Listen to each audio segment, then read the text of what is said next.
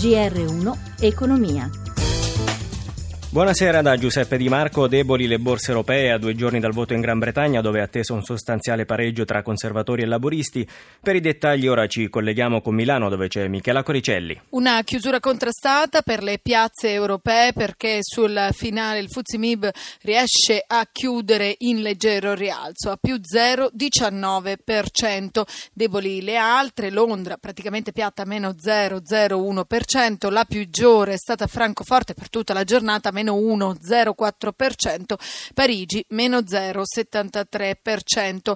Wall Street non ha aiutato, debolezza e incertezza anche sulle borse americane, Dow Jones meno 0,04% e Nasdaq completamente piatto. Per quanto riguarda Piazza Affari oggi eh, brillano soltanto alcuni titoli di utilities, fra cui A2A più 1,86%, Enel più 1,40%, il titolo migliore però è Fineco Bank più 2,32%. Nella parte bassa del Fuzzi Mib il titolo più pesante è Yux Net-a-Porter meno 2,89%, Moncler meno 1,83%, quindi pesa la moda e il lusso in un momento di tensioni internazionali che riguardano il Qatar e il Golfo. Lo spread fra BTP italiano e Bundo tedesco si è rilargato a 198 punti base, il petrolio nonostante appunto la crisi in Qatar non decolla, prossimo ai 47 dollari al barile e l'euro torna a recuperare qualcosa e scambia a 1,12 10,68 contro il dollaro. Linea allo studio. Grazie a Michela Coricelli. E ora diamo nuovamente il benvenuto al nostro ospite della settimana, Giorgio Barba Navaretti, docente di economia politica all'Università degli Studi di Milano. Buonasera, professore. Buonasera a voi. Allora, secondo l'Istat ci sono segnali positivi per la nostra economia, migliora il ritmo di crescita, l'occupazione è in ripresa e calano i disoccupati. Si tratta però di segnali ancora timidi, è così? Beh, diciamo, tutto quello che riguarda la nostra crescita è sempre stato timido negli ultimi tempi, però forse questi sono segnali un po' meno timidi di quelli precedenti, nel senso che anche i dati sottostanti il rafforzamento della crescita del prodotto interno lordo sono incoraggianti, come ricordava lei il calo della disoccupazione è un dato importante, c'è una ripresa dei consumi della famiglia e soprattutto c'è anche un quadro internazionale di ripresa sia a livello dell'area euro sia a livello globale che in qualche modo tiene sulla nostra economia. Quindi nell'insieme il quadro è abbastanza positivo e più incoraggiante diciamo di un paio di mesi fa. Parliamo di Alitalia, sono 32 le manifestazioni di interesse pervenute ai commissari. Intanto, in attesa del confronto sugli esuberi, i sindacati ribadiscono il loro no al cosiddetto spezzatino, cioè alla vendita della società in parti separate. Lei condivide questa posizione? Ma credo che non bisogna essere assolutisti in questa fase, bisogna vedere che cosa vuol dire, cosa saranno queste 32 proposte, già è una buona notizia che ci siano state e si vedrà che cosa è possibile fare, anche perché per poter eh, risanare l'azienda e fare qualcosa bisogna che ci sia qualcuno disposto ad investire e a intervenire ovviamente porrà delle condizioni, quindi spezzatino sì o no mi sembra troppo presto per dirlo, vedremo quali sono effettivamente le proposte che sono arrivate sul tavolo dei commissari.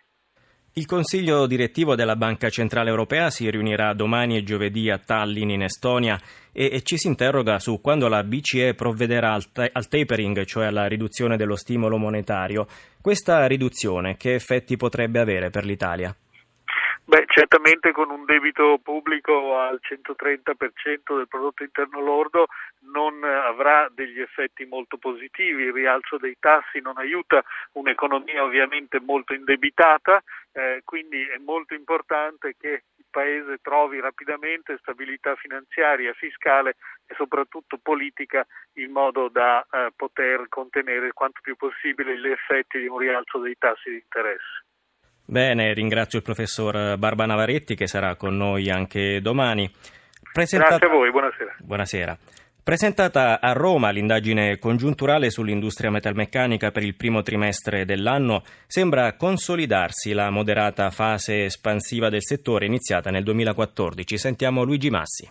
L'industria metalmeccanica riparte dopo la crisi che ha messo in ginocchio il settore. Nel primo trimestre dell'anno, rivela Federmeccanica, la produzione è aumentata del 3,8% rispetto allo stesso periodo del 2016. A trainare la ripresa i buoni risultati ottenuti nella produzione di autoveicoli, di macchine e materiale meccanico e nella fabbricazione di prodotti in metallo. Soddisfatto il vicepresidente di Federmeccanica, Alberto Dalpoz. L'analisi congiunturale di Federmeccanica indica dei dati oggettivamente positivi e osservare come il saldo è diventato risultato decisamente positivo eh, tra imprenditori ottimisti e pessimisti riguardo alla loro disponibilità di ordini in portafoglio. Una ripresa favorita anche dall'export con un incremento del fatturato dell'8,9%. Le esportazioni sono cresciute in particolare verso la Germania e la Spagna, ma anche verso i paesi extraeuropei, tra cui gli Stati Uniti che diventano il secondo mercato per l'industria italiana. Una crescita ancora lontana dai livelli precedenti la crisi, ma che innesca comunque una dinamica positiva per l'occupazione. Diminuisce infatti il ricorso alla cassa integrazione, oltre 18.000 invece i nuovi posti di lavoro creati nel 2016. Federmeccanica è ottimista per il futuro dell'industria metalmeccanica meccanica, l'associazione segnala che i dati del primo trimestre dell'anno sono tra i migliori dell'ultimo decennio e un rafforzamento della fase espansiva iniziata ormai nel 2014 potrebbe consolidarsi già nel prossimo semestre.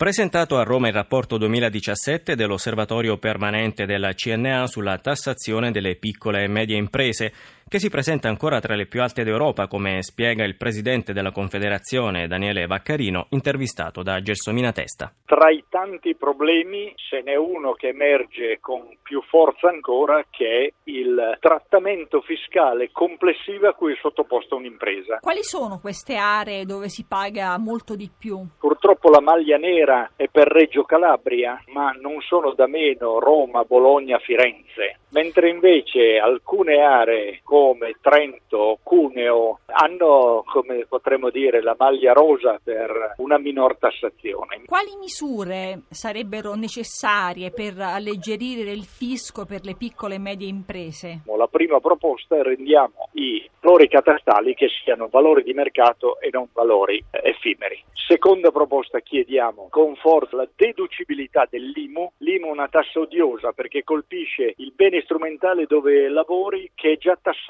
essendo un immobile. Chiediamo un innalzamento della franchigia IRAP attualmente a 13.000 euro a 30.000 euro per le piccole imprese e chiediamo sostanzialmente una cosa ovvia, che quanto si ricava dalla spending review e dalla lotta all'evasione fiscale sia tutto destinato alla diminuzione delle tasse. Ernesto Maria Ruffini sarà il nuovo direttore dell'Agenzia delle Entrate e succederà a Rossella Orlandi alla guida dell'organismo da tre anni. Ed è tutto, grazie a Cristina Pini per la collaborazione e a Mauro Zaninotto per la parte tecnica. Da Giuseppe Di Marco, buon proseguimento d'ascolto.